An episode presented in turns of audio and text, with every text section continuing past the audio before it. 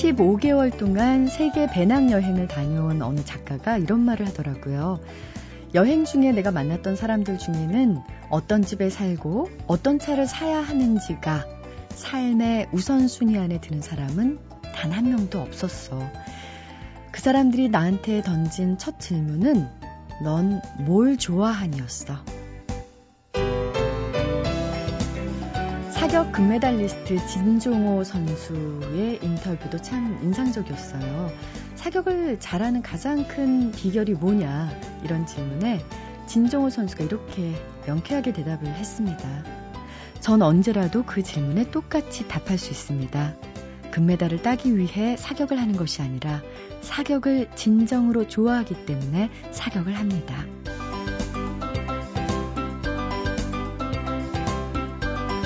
여러분은 삶의 우선순위를 어떻게 정하셨는지요? 당연히 맨 앞에 놓여야 할 내가 좋아하는 것들이 무조건 잘해야 하는 것, 또 어떻게든 잘해서 대가를 얻어야 하는 것들에 저만큼 밀려나 있지는 않으신지요? 적어도 오늘 하루의 우선순위는 내가 가장 좋아하는 일, 한 주 동안 제일 하고 싶었던 일로 꽉 채워보시죠. 안녕하세요. 소리나는 책 라디오 북클럽 김지은입니다.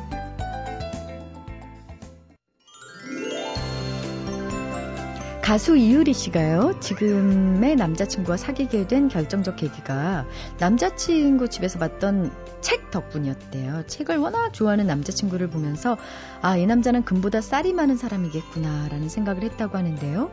매주 책마을 소식 전해주시는 이분도, 아, 그래서 그렇게 사모님이 아름다우셨군요. 어, 영양가 많은 현미밥 같은 존재. 세종대학교 만화 애니메이션 학과의 한창환 교수님 모셨는데 안녕하세요. 네, 안녕하세요. 부인께서도 네. 어, 책 때문에 반하셨나 봐요. 그 제가 책 때문에 반했죠. 저보다 책을 더 많이 읽는 사람이 그 미모에 또 그런 지성까지 그래서 많이 무섭습니다. 네. 그래서 이렇게 네, 무서워하시는구나. 하느님은 다 주지 않습니다. 네. 어떨 때 제일 무서워요? 제가 아는 척을 했는데 그, 그게 잘못됐다고 저한테 얘기할 때.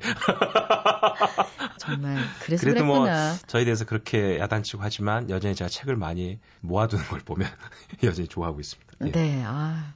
오늘은 어떤 책 준비하셨어요? 오늘은 권력의 미래란 책입니다. 조지 프나이 교수가 네. 쓴 책인데요.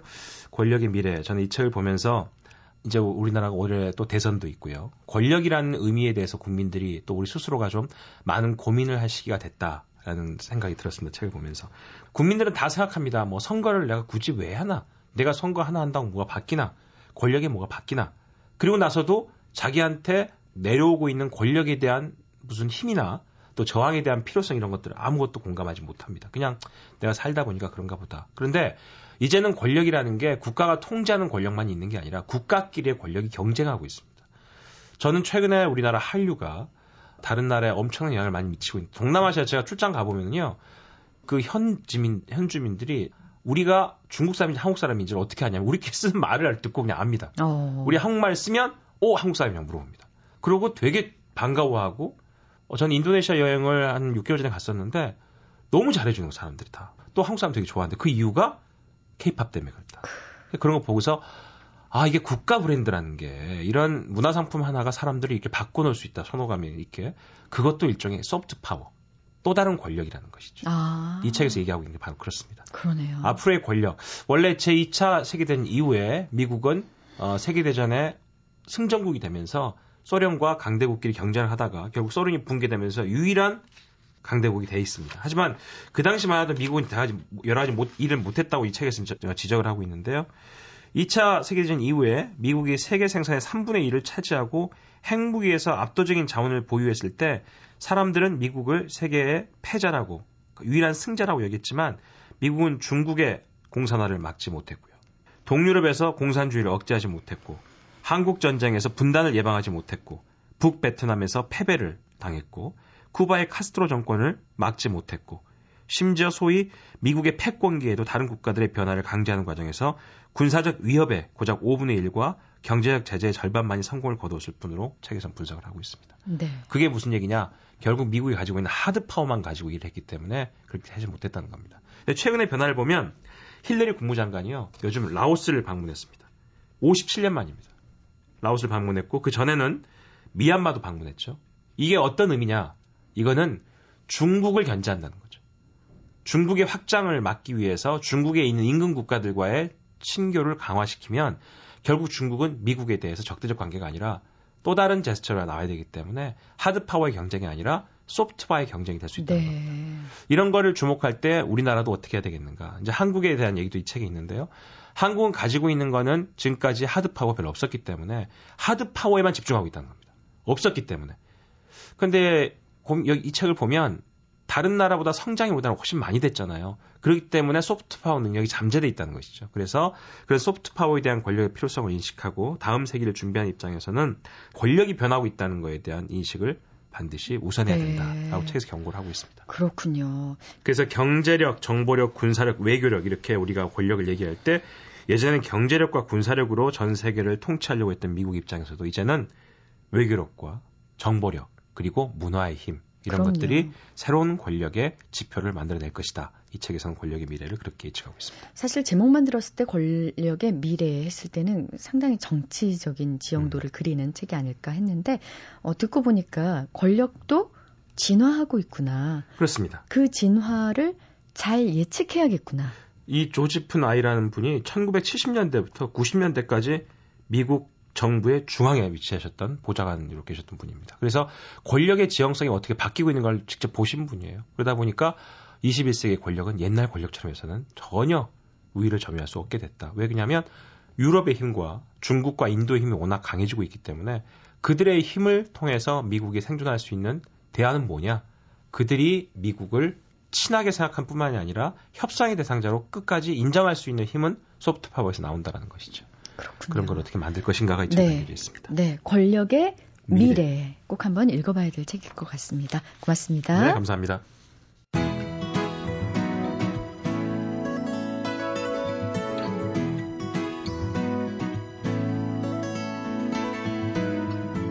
잊혀질 뻔한 책, 묻혀질 뻔한 책을 소개해드리는 시간 뻔한 책.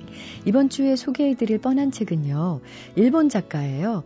어, 무코다 구니코의 산문집 아버지의 사과 편지입니다. 아버지의 사과 편지는 일본의 평범한 가정에서 성장한 작가 자신의 이야기가 24편 실려 있는데요. 특히 패전 이후 힘든 시기를 살았던 서민들의 애환이 잘 그려져 있어서 일본 근현대에 살아있는 서민의 역사다. 추억의 장인이다. 뭐 이런 찬사를 받았다고 하네요. 우리나라에는 이 책이 2009년에 번역이 됐으니까 출간된 지 30여 년이 지나서 뒤늦게 국내 독자를 만난 건데요. 아버지의 사과 편지 어떤 내용이 담겨 있는지 문학 평론가이자 도서출판 강의 대표입니다. 정홍수 씨께 들어봤습니다. 이 책은 주로 이제 그 아버지에 얽힌 경험담들이 중심인데요. 저희들도 그렇지만 저희들 아버지 세대 보면 권위적이고 가부장적이고 그러시잖아요. 가족 부양하기 위해서 열심히 이제 일, 을 하고 대신 집에 들어오면 아주 그 자식들한테 권위적으로 굴고 하는 그런 모습들인데 아마 일본에서도 그런 그 가부장적인 경험들이 아마 그 많이 있었던 것 같고 이 무쿠다 구니코의 아버님도 아마 그런 분이셨던 것 같아요. 그렇긴 하지만 그런 분들이 갖고 있는 뒷모습, 쓸쓸한 뒷모습, 고독한 뒷모습 같은 게 있지 않겠습니까? 그런 것들을 이제 무쿠다 구니코 씨가 아주 잘 뛰어난 이야기로 에세이에서 잘 표현해가지고 일본 독자들한테 굉장히 사랑을 받았던 일본에서는 아주 고전으로 평가받는 그런 그 수필입니다. 예. 이 저자는 그 일본에서 아주 유명한 드라마 작가입니다. 우리 한국으로 치면 김소연 선생님 같은 분이라고 할 수 있습니다. 이 산문 작가, 에세이스트로도 굉장히 그 이름을 떨쳤고 나중에는 이제 소설가로도 활동을 하다가 50대 초반에 비행기 사고로 갑자기 세상을 떴죠. 그다 문익수가 겪었던 경험들은 제가 보기에는 저희 한국인들도 충분히 공감할 만한 어, 이야기들이 아닌가 생각이 들고요. 그 일상의 아, 아주 그 작은 이야기들을 포착해내는 감각이 고대 문익교수가 뛰어나기 때문에 충분히 공감할 수 있다고 생각을 했습니다. 음, 그렇군요. 무코다 구니코. 이 이름 앞에는요, 항상 뛰어난 인간 관찰자. 이런 수식어가 따라다닌다 그러네요. 그만큼 인간 본성을 세밀하게 읽어내는 솜씨가 탁월하다는 얘기일 텐데요. 무코다 구니코의 눈으로 들여다본 그 일본 전후시대의 풍속과 또 그 시대를 살았던 가족들의 절절한 사연들이 궁금해집니다. 어, 도서출판 강의 정홍수 대표의 설명으로 아버지의 사과 편지가 갖는 백미 마저 들어보겠습니다. 이 무코다 구니코 씨는 아주 직접적인 자기 경험들을 에세이로 쉽게 풀어내 놓았는데 이 이야기 속에 그 일본 근현대를 살아낸 서민들, 보통 사람들의 어떤 고민, 심성, 어떤 희망, 좌절 이런 것들이 아주 잘 녹아 있는 것 같아요. 그래서 다른 차원을 떠나서라도 일본을 좀더 그 이해하는데도 이 책은 크게 도움이 될 책이 아닌가 그런 생각이 듭니다. 오히려 저는 이제 젊은 세대들이 아마 이 책을 좀 읽으면은 아버지 세대들이 권위적이고 무뚝뚝하고 요즘 표현을 하자면은 뭐 꼰대고 말이지 뭐 이런 말도 쓸 수 있겠지만 또 그 세대들은 그 세대들 나름대로 힘들게 살아왔고 그런 그 시간적인 경험들을 충분히 유추해서 이렇게 경험할 수 있지 않을까. 젊은 세대들이 편견이 없이 자유롭게 이렇게 읽어 나가면은 좋지 않을까 그런 생각이 듭니다.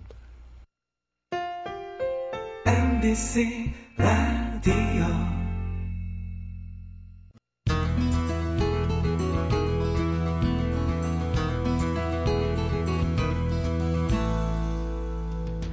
과학은 과학자들의 전유물이고 실험실이나 연구실에서만 펼쳐지는 어려운 학문인 것 같습니다. 적어도 저 같은 어, 그 평범한 사람이 보기에는요. 근데 어, 자세히 생각해 보면요, 과학의 최첨단 기기라고 할 수 있는 뭐 스마트폰이며 어, 우리의 손에서 이런 최첨단 기기가 노연하지 않는 걸 보면 우리가 어떤 어, 과학의 성과를 얼마나 즐기고 있고 또 누리고 있는지를 알 수 있는데요. 이번 주 북카페에서는 정말 특정한 사람들만 하는 것, 까마득하게 멀게만 느껴졌던 이론으로서의 과학을 정말 친근하게 대중에게 소개하는 과학자를 모셨습니다. 정말 만나 뵙고 싶었거든요. 어, 카이스트 바이오 및 뇌공학과 정재승 교수와 최근에 그 영화 속에 등장하는 신경과학 이야기를 책으로 내셨거든요. 정재승 교수와 함께 해보겠습니다. 안녕하십니까? 네, 안녕하세요. 일단 카이스트는 알겠는데요. 네. 바이오 및 뇌공학과는 네. 하여튼 뇌를 연구하는 네. 거죠. 네. 앞에 바이오는 왜 붙었을까요? 어, 뭐 뇌를 연구하는 분만 계신 건 아니고요. 그냥 우리 몸 전체가 다 연구 대상이니까요. 어, 근데 이제 그 중에서도 뇌는 가장 복잡하고 우리가 잘 이해하지 못해서 방점을 찍으려고 뇌를 더 넣은 거고요. 사실 뇌도 바이오 안에 포함이 되죠. 그러네요. 네. 그래서 아. 이제 공학과이다 보니까 어, 뇌에 대한 이해만이 아니라 그 이해를 바탕으로 가능하다면 진단이나 치료까지 할 수 있는 기술들을 공부하고 연구하는 학과입니다. 아, 그렇군요. 원래 그러면 뇌 쪽에 전공을 하시거나 관심 있으셨던 건가요? 아니면? 네, 원래 저는 물리학자고요. 혹시 네. 천체 물리학? 맞습니다. 천체 물리학을 했었고 그때만 해도 이제 이 우주가 어떻게 탄생하는지 너무 궁금해서 그 존재론적인 철학적 질문에 현대의 철학자는 아마도 물리학자일 것이다 해서 천체 물리학을 공부했었고요. 그러다가 이제 근데 천체 물리학이 너무 어렵고 제가 그때 128광년 떨어진 시그너스 X1이라는 별을 연구하고 있었는데 제가 거기 가볼 일도 없고 제가 논문을 쓰면은 관심 있어 해주는 사람이 전 세계 한 30명쯤 있는. 그래서 참 내가 지금 무슨 연구를 하고 있나 되게 막막하던 차에 음. 한 학회에서 석학의 강연을 들었는데 너무 감동해서 복잡계 과학이라는 분야로 완전히 이제 어, 선회했죠. 네, 근데 이제 아. 그곳은 아. 아주 복잡한 시스템을 다루는 학문인데 이 우주에서 또 인간이 알고 있는 가장 복잡한 시스템이 뇌입니다. 예, 그러다 보니 이, 이 우주가 어떻게 탄생했는지를 이해하는 건 너무 어렵지만 그런 우주를 우리가 어떻게 인식하느냐, 인식론이라는 또 철학적 질문에 답을 해볼 수 있겠구나 해서 요즘은 어, 물리학적인 관점에서 뇌를 바라보는 그런 일을 하고 있죠. 이 책 뇌 과학자는 영화에서 인간을 본다. 네. 어, 이거 정재승 교수님의 프로필 아닌가요? 맞습니다. 그 뇌가 네. 이렇게 커요? 그러게요. 좀 과장됐네요. 실제 제 뇌는 너무 그렇게 크지 않고요. 네, 주름도 그렇게 많지 않습니다. 아, 그래서 질문 네. 드리고 싶었어요. 뇌가 크면 머리가 좋은 건가요? 그러니까 일반적으로 얘기하자면 그렇진 않습니다. 예를 들면 코끼리의 뇌가 우리보다 크니까요. 아, 근데 이제 대개의 사람들은 코끼리보다 똑똑하잖아요. 그러니까 뇌의 크기와 직접적인 관계가 있는 건 아니고 또 남자의 뇌가 여자의 뇌보다 좀 더 큽니다. 네. 근데 평균 IQ는 여성이 좀 더 높습니다. 네. 그러니까 뇌가 더 크다고 해서 머리가 더 좋은 건 아닌데 같은 종의 같은 성별 안에서는 그러니까 남자들만의 뇌를 비교해 보면 뇌가 클수록 머리 IQ가 좀 더 높은 경향은 있습니다. 음, 같은 네. 종 내에서는. 네, 네. 그러면 주름은요? 뭐 주름이라기보다는 이제 그 안에 있는 신경 세포들이 아, 같은 영역 안에 이렇게 있다 보니 이제 표면적을 넓히려고 주름이 생기는 건데 예, 그 피- 주름이 많을수록 지능이 높은 경향이 있죠. 네. 뇌 사진을 찍어볼 수 있나요? 어떻게 그럼요. 생겼는지? 그럼요, 그럼요. 뭐 예를 들면 MRI를 찍어보면 뇌의 네. 구조를 알 수 있고, 펑셔널 MRI라는 걸 이용하면 뇌가 어떻게 활동하는지도 두개골을 열지 않고도 찍어볼 수 있습니다. 아, 그렇군요. 어. 제가 하는 일이 그런 일입니다. 그러니까 사람을 저 연구실에 모셔다가 그런 기계 장치 안에 눕혀놓고 여러 가지 생각, 저는 주로 의사결정, 선택을 연구하거든요. 그래서 선택하는 동안 뇌에서 무슨 일이 벌어지는지, 음. 예. 왜 브레인의 네트워크가 망가지면 우리가 좋은 선택을 잘 못하는지 그런 연구들을 하고 있고, 뭐 예를 들면 우울증 환자들이 왜 대개 생명체들이 안 하는 자살이라는 선택을 하는가. 같은 우울증 안에서도 자살을 생각해 본 적이 없는 사람과 자살을 시도하는 사람들은 뭐가 다른 건가. 뭐 이런 게 제가 하고 있는 연구입니다. 네. 그러면 그 태어난 뇌를 네. 그대로 살아가야 되는 건가요? 개발할 수는 없나요? 개발할 수 있죠. 그 우리가 이제 뇌를 이해하려고 하는 이유는 뭐냐 하면 뇌가 한 10억 개 정도의 신경 세포들이 주변에 있는 어 신경 세포들과 아주 오밀조밀 연결돼서 어 아주 복잡한 네트워크를 구성하고 있는데 태어나면 사람들의 그 네트워크 구조가 대체로 얼추 비슷해요. 근데 이제 놀라운 거는 다른 기관보다도 훨씬 더 이 뇌라는 기관은 그 이후에 어떻게 교육받았느냐, 어떤 환경에 놓였느냐, 어떤 경험을 했느냐에 따라서 그 연결이 마구 바뀝니다. 아, 그래요? 예. 그래서 선천적으로 얻은 것과 후천적으로 얻은 것들이 다 모여 있는 곳이 뇌라고 보시면 되고요. 그 뇌가 결국은 우리가 어떤 존재인가를 결정하는 가장 중요한 기관 중의 하나인 거죠. 그렇군요. 네. 과학 분야 브랜드 같이 네. 1위로 어, 네. 예, 네. 이제 명성을 떨치고 계시고요. 뭐 첫 책이었던 물리학자는 영화에서 과학을 본다. 또 두 번째 책이었던 과학 콘서트가 60만 부나 팔렸다 그래요. 네. 그러면 어떻게 보면 그 정재승 교수의 어떤 탐험을 음. 60만 명 정도가 네. 적어도 공유하고 있다는 거잖아요. 네. 어떠세요? 그런 네. 생각하실 때? 원래 음. 30명 정도만 이해할 수 있는 시그너스 X1을 그러게요. 관찰하시다가 네.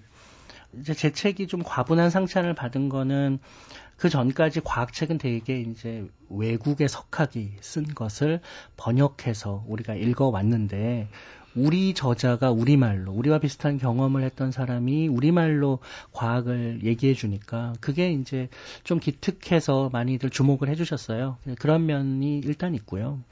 그리고 이제 또 한편으로는 물리학자는 영화에서 과학을 본다가 저한테는 되게 각별한 책인데 처음으로 제가 활자로 과학을 이야기했을 때 많은 사람들이 이게 읽을 수 이- 있고 내가 과학을 이런 방식으로 공유할 수 있구나, 소통할 수 있구나 이런 걸 경험하게 해준 책입니다. 그래서 저한테는 아주 각별한 책이고 또 영화를 볼 때 아, 물리학자라는 정체성으로 어, 영화 속의 설정, 미래라는 상황, 거기에 등장하는 어, 수많은 기술들 이런 것들을 좀 주목하게 만든 책이죠. 근데 또 그 이후에 10년은 제가 뇌과학자로 살았잖아요. 그러니까 이제 이번에 나온 책은 그 영화에서 그런 주변이나 설정이나 환경이 아니라 주된 등장인물, 예, 인간에게 좀 더 초점을 맞추게 됐고 뇌과학자라는 정체성으로 영화를 들여다보니 주 인물들 사이의 관계, 그들은 왜 이런 행동을 했을까? 이런 데 조금 더 관심을 두게 돼서 저로 하여금 뭐 영화를 흥미롭게 보게 해준 또 하나의 책이면서 그 두 권의 책은 거울 이미지일 수도 있고 쌍둥이일 수도 있고 그 두 개가 합쳐져야 온전한 하나의 영화, 뭐 하나의 책이 될 수 있을 것 같아요. 음. 네. 이번에 책을 보면서 서문에 그런 얘기를 쓰셨어요. 이 책을 읽다가 도저히 못 참고 책에 소개된 영화를 뒤적여 보거나 네. 봤던 영화라도 한 번 더 찾아보는 독자들이 생겼으면 한다. 성공하신 것 같아요. 왜냐하면 네. 저는 그 뻐꾸기 둥지 위로 날아간 새라는 네. 영화를 명작 중의 명작으로 그럼요. 생각하고 그럼요. 그 오랫동안 반복해서 네. 본 책이었는데 네. 올해 들어서는 못 봤어요. 어, 네. 아그 매년 보실 정도로 매년 보곤 했고요. 와, 진짜요? 네, 그래서 네. 잭 니콜슨이 음, 주인공이었잖아요. 그렇죠. 네. 일단 안 보신 분들을 위해서 네, 아유, 예, 영화를 좀 설명해 주시면 좋겠습니다. 정말 강추할 만한 영화이죠. 예, 뭐 정, 영화의 줄거리보다는요. 거기에 이제 정신병동에서 그 정신질환자들이 겪게 되는 일상들을 보여주고 있고, 그리고 그 상황들이 너무나 끔찍해서 사실은 정상적인 사람도 그 안에 들어가서 결국은 제정신일 수 없는 환경들을 맞닿게 되고 그리고 이제 그러면서 그 안에서 삶이란 무엇인가 또 인간이란 어떤 존재인가를 생각하게 하는 그런 영화이죠. 네. 그리고 그 영화는 특히나 제가 이제 처음 천체 물리학 같이 완전히 인간의 삶과 동떨어진 일을 하다가 뇌과학을 해야 되겠다고 생각하게 된 계기가 제가 이제 뇌를 연구하고 싶다. 그 복잡계 과학이라는 걸 뇌에 적용해 보고 싶다고 했을 때 저랑 같이 이제 일을 하게 된 지금은 너무나도 친한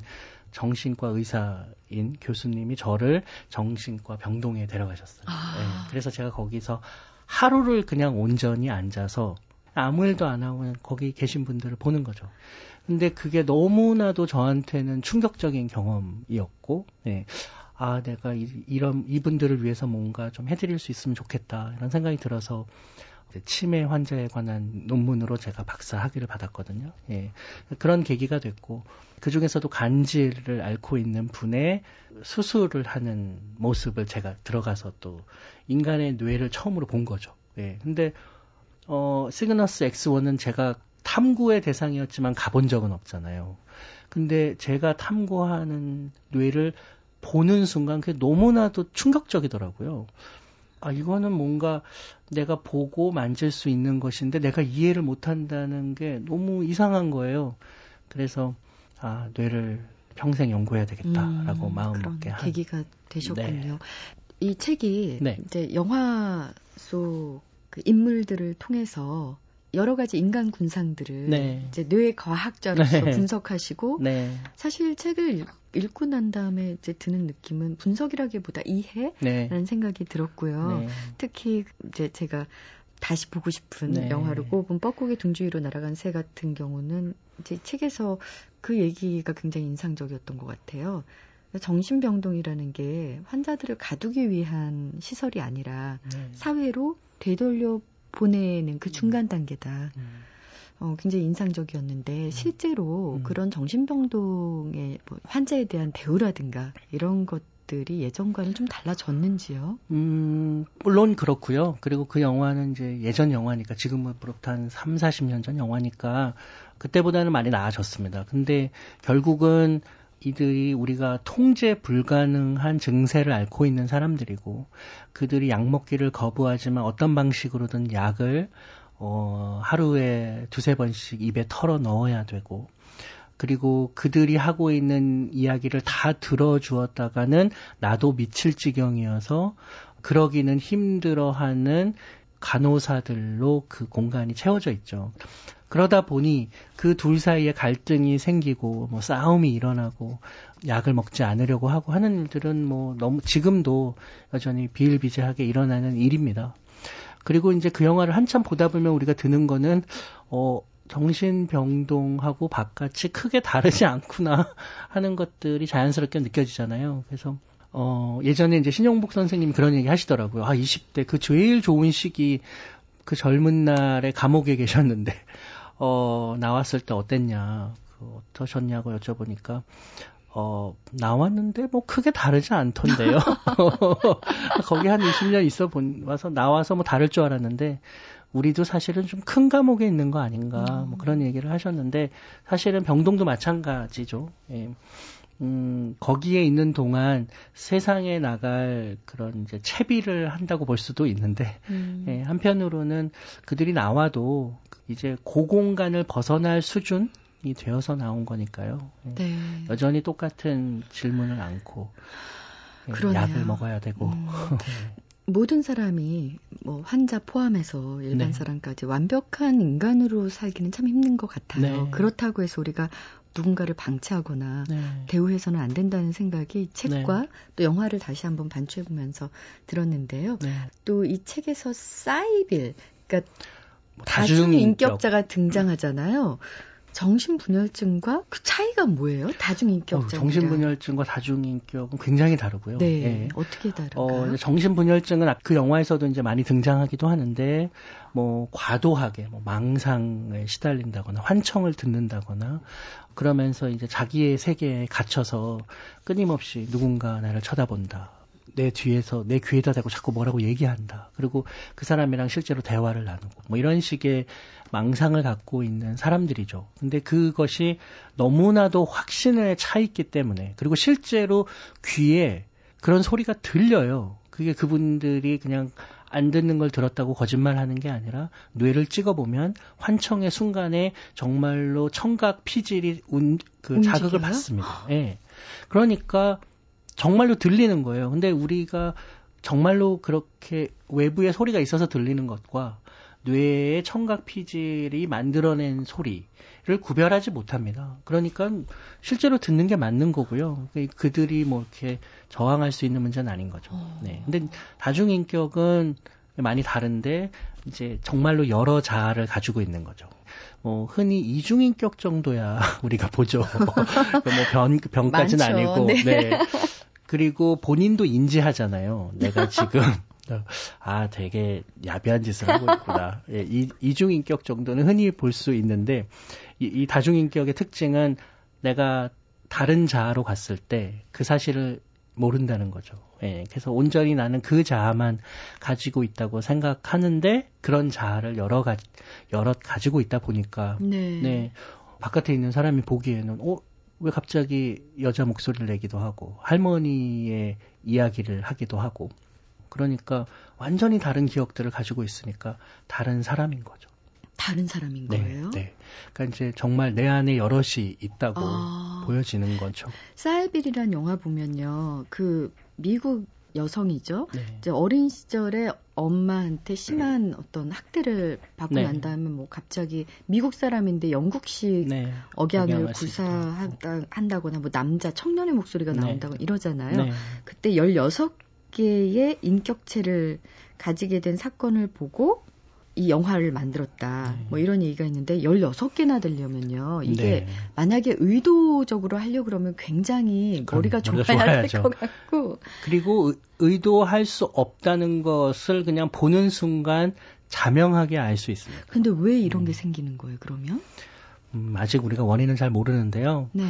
그러니까 되게 많은 사람들이 어렸을 때 그런 학대나 과도한 스트레스를 받았거든요. 그래서 생각하기로는 지금 하나의 자아를 가지고 있어서는 그 기억들을 감당하기 어려워서 음.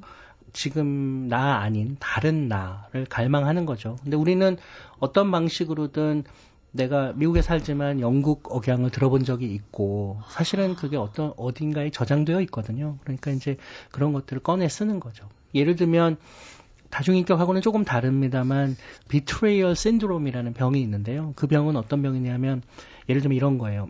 어, 13살짜리 중학교에 다니는 소년인데 자기 아버지가 자기를 날마다 상습 성폭행을 하는 거죠.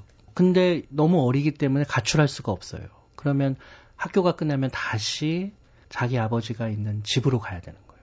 근데 이 기억을 가지고서는 자기 아버지가 날마다 자기를 성폭행한다는 음. 기억을 가지고서는 집에 들어갈 수가 없는 거예요. 예. 정상적인 생활이 불가능한 거죠. 그러니까 그 기억을 뇌가 스스로 지워요. 그래서 아. 나중에 물어보면 몸에는 수많은 흔적들이 남아 있는데 머릿속에 기억이 없는 거예요. 근데 이 아이가 거짓말을 하는 게 아니라 그 기억을 머릿속에 두고서는 도저히 하루도 살 수 없어서 예. 그 기억을 뇌가 지움으로써 어, 생존할 수 있게 해주는 거죠. 그러니까 이제 그런 것을 좀 더 확 대 연장해 보면 아마도 다른 인격체를 갖고 싶어 하는 욕망들이 있을 수 있고 그런 욕망은 지금 현 인격체가 감당하기 어려운 어떤 과도한 고통이나 어, 스트레스가 있었을 가능성이 있죠. 네. 치료는 어떻게 하나요? 아, 지금은 뭐 아주 막막한 상태고요. 치료 딱히 치료할 수 있는 방법이 없습니다. 심지어 이제 언제 다른 인격체로 옮겨가는지 뭐 이런 거에 대한 이해도 없습니다. 그렇군요. 네, 네. 그러니까 유추해 보건데 다중인격 장애가 발생하는 거는 하여튼 정신적 외상, 뭐 심한 학대 이런 것들로부터 나 자신을 보호하기 위해서 만들어낸 인격체들이라는 거죠. 그런 게 아닌가 싶은데요. 그것도 네. 뭐 하나의 가설이고요. 네, 너무 아는 게 없어서. 근데 재밌네요. 네. 이렇게 몇백 광년 떨어진 네. 그 별이나 네. 또 우리가 사실 두개골을 열고 가까이서 음. 볼수 있지만 알수 네. 없는 거는 비슷한 것 같은데요. 맞습니다. 우주나 네. 뇌나. 그래서 뇌를 소우주라고. 그러게요. 네. 어, 현대인이 앓는 질환 중에 그 강박증. 네. 이것도 빼놓을 수 없을 것 같은데요. 네. 그 주변에서 혹시 네. 어, 이그 이보다 더 좋을 순 없다. 영화에 나오는 네. 멜빈, 그러니까 잭 니콜슨이었죠. 네. 이, 이 정도의 증상을 보인 사람 본 적 있으십니까? 저, 그 분은 심한 환자이죠. 네. 그래서 이제 그 정도까지 저는 뭐 이렇게 소아정신과에 사실은 있어서 그 잭 니콜슨 같은 정도의 수준의 강박장애 환자들을 많이 보지는 못했어요. 예. 근데 아이들 중에는 그런 비슷한 증세를 보이는 아이들이 굉장히 많습니다.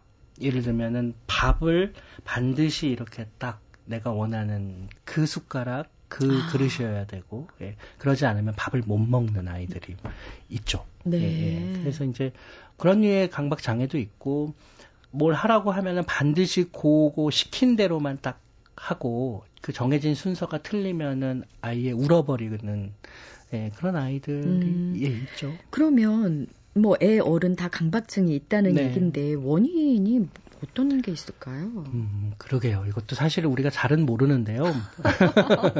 근데 이제 이런 걸 생각해 볼 수 있을 것 같아요. 예를 들면 음, 야구를 하는데요. 징크스라는 게 있잖아요. 그렇죠. 근데 수비를 하는 야수와 투수와 타자 이 셋 중에 누가 징크스가 제일 많을 것 같으세요? 오늘 내가 이러면은 잘 된다. 실수를 안 한다. 뭐. 어, 투수? 투수? 저는 투수일 것 같은데요. 네, 투수의 징크스 같은 거. 그러니까 뭐 예를 들면 공을 던질 때 네. 반드시 모자를 한번 만지고 만진다거나 예, 송진 가루를 그렇지. 두 번쯤 음. 나는 반드시 두번 네, 턱턱 털면서 사인을 본다. 뭐 이런 게 이제 투수들이 갖고 있는 징크스 징크스고요. 혹은 나름대로의 아주 강박적인 습관들이죠. 근데 사실은 더 많은 사람이 타자입니다. 그래요. 네, 타자들은 일단 들어오면 흙 바닥을 두번 발로 쓴다. 예, 발로 쓸어서 그걸 평평하게 하고 배트로 홈, 홈을 두 번쯤 치고, 치고. 예, 아. 두 번쯤 흔든 다음에 뭐 이승엽 선수가 하는 아주 전형적인 패턴들 뭐 이런 게 사실 선수들마다 다 있는 거죠. 근데 그런 징크스가 왜 있냐 하면 야수는 자신들한테 공이 올 때 그걸 대부분 다 잘 받아서 실수를 별로 안 해요. 음. 네. 투수는요 안타를 맞는 수보다 대체로 아웃을 잡는 수가 좀 더 많아요. 근데 타자는 10번 나와서 3번 치면 훌륭한 타자인 거예요. 완전 훌륭하죠. 예. 그러니까 자기가 통제할 수 없는 상황에서는 뭔가 잘하려면은 인과관계를 만들고 싶어지는 거예요. 음. 아, 내가 이거를 매트를 두 번 치면 아, 안타를 쳤어. 그럼 사실 아무 상관도 없는데 늘 내가 좀 더 잘하려고 뭐 이런 류의 것들을 만들고 보도블럭의 금을 밟아도 되는데 사실은 그 신경 안 써도 되는데 그게 신경이 쓰이고 밟지 않으면 더 나아질 것 같고 내 삶이 음. 밟으면 내 삶에 금이 갈 것 같고 뭐 이런 류의 이제 생각들을 하게 되는 거죠. 음. 예, 그러면서 내가 뭔가 통제할 수 없는 상황일 때 그것을 극복하기 위해서 뭔가 강박적인 행동들을 하는 것 같아요. 그래서 이제 우리가 이제는 뇌의 어느 영역이 그 아주 깊은 곳에서 그 강박 장애를 만들어내는데 그 강박증을 만들어내는 뇌 영역은 알지만 걔가 왜 그런 짓을 하는지는 모르지만 네. 어쨌든 그렇게 좀 더 통제하고 싶어 하는 욕망인 것 음. 같고요. 더 재밌는 거는 우리가 행복하려고 사랑하잖아요. 근데 사실 사랑과 행복은 굉장히 다른 뇌 상태입니다. 그래요? 예. 그러니까 왜 그러냐면 행복이란 뭐냐 하면 신경과학적으로 정의해 보면 지금의 상태가 너무나도 만족스러워서 내가 이 상태를 유지하려는 노력 외에는 딱히 무언가 다른 것을 욕망하지 않는 상태입니다. 되게 만족스러운 상태인 거죠. 근데 사랑은 정반대인 거예요. 끊임없이 상대에 대해 더한 걸 욕망하는 상태예요. 예. 지금의 이 상태가 만족스럽지 않아요. 음. 예. 그래서 사랑하는 사람들이 그 욕망을 충족했을 때 굉장히 큰 쾌감과 희열을 느끼지만 또 한편으로는 더 큰 욕망을 갈망하기 때문에 항상 뭔가 부족하고 자기가 완전히 그를 소유할 수 없기 때문에 갖게 되는 외로움도 있고 통제 불가능한 상황에 대한 괴로움도 있는 거죠.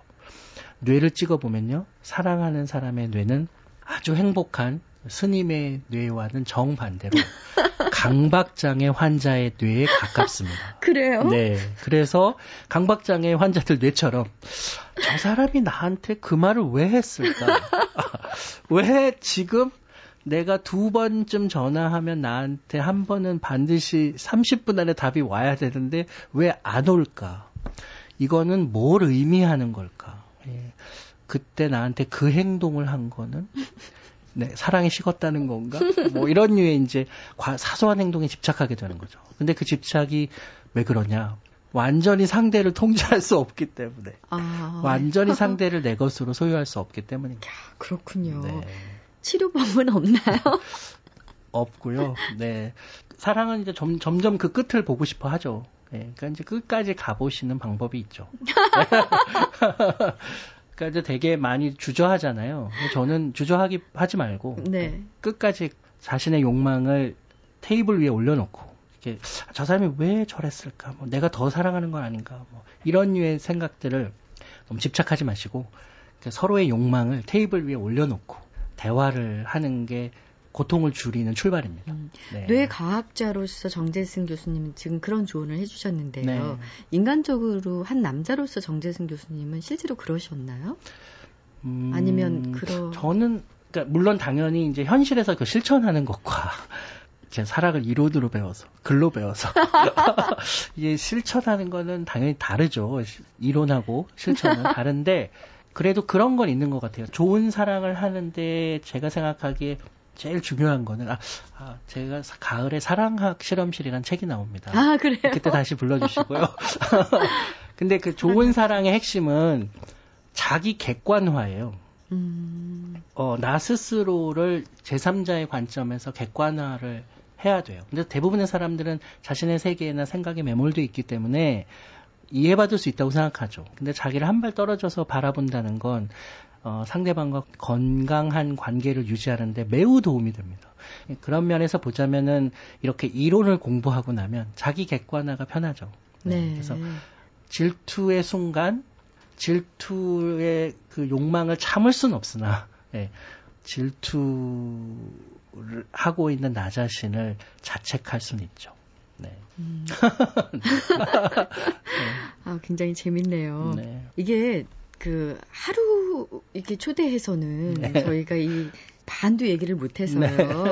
어, 참 이 뇌와 관련된 얘기는 무궁무진하네요. 네, 또 특히 맞습니다. 우리가 뭐 많이 봤던 영화 속 주인공들 얘기를 하다 보니까 더 이해가 잘 되고요. 그래서 네. 정재승 교수님께서 어, 괜찮으시다면 네. 한주 더 모셔보면 어떨까 생각하는데 괜찮으시겠어요? 네, 아유 뭐 MBC면야 친정인데요. 네, 와야죠. 감사합니다. 네, 네. 자, 그럼 오늘은 여기서 인사드리고요. 다음 주에 다시 한번 뇌 과학자는 영화에서 인간을 본다 정재승 교수님 모시고 또 재밌는 얘기 나눠보도록 하겠습니다. 고맙습니다. 네, 즐거웠습니다.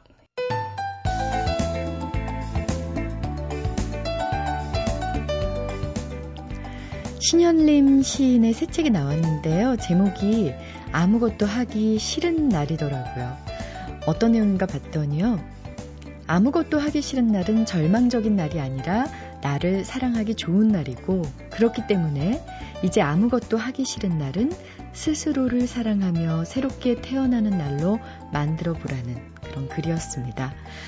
아, 제가 오늘 프로그램 시작하면서요, 내가 가장 좋아하는 일, 가장 하고 싶었던 일로 오늘 하루를 채워보시라고 말씀드렸잖아요. 만약 오늘 아무것도 하기 싫으시다면 좋습니다. 나를 좀 사랑하고 토닥토닥 위로도 하고 보듬어주는 그런 날로 만들어 보셔도 좋을 것 같아요. 지금까지 라디오 북클럽 저는 김지은이었습니다.